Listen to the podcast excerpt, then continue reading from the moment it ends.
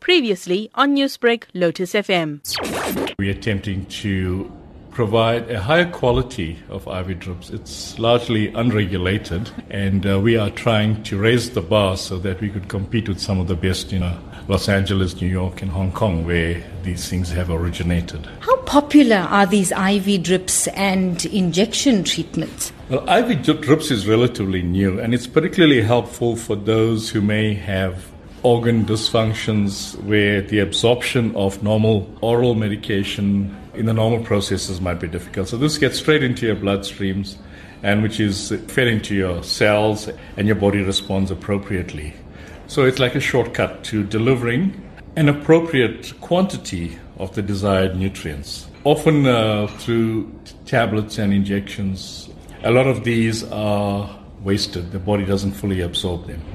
So uh, through a drip, through a drip, uh, that significantly increases. Uh, what about the medical side effects? Then are there any, and, and should people be a bit cautious when using these drips? Very much so. I think it's important that if you're considering such a drip, uh, that you establish the qualification of the sister. She's meant to be a qualified nursing sister and also a dispensing person with an appropriate license. Mm. And once you go through that process, uh, the actual products are well designed and they are hygienically and professionally managed and controlled. A lot of them are refrigerated throughout uh, their lifespan. Mm. Now let's talk about you. First education and now the restaurant business and now the beauty business.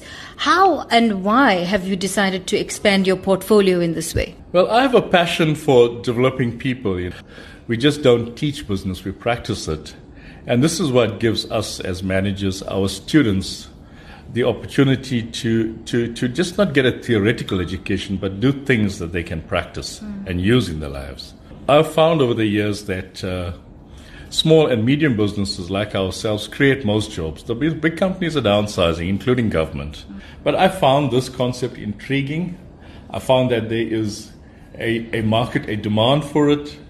Elders and seniors who need a little boost from those that who have uh, had surgery to help them with the healing, uh, from those with absorption difficulties, and a, a, whole range of things. And I discovered that, uh, hang on, we are battling here. We have such huge unemployed people, and yet there's a demand for this kind of service.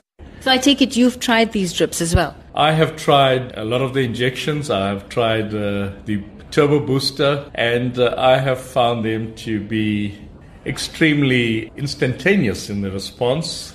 Newsbreak, Lotus FM, powered by SABC News.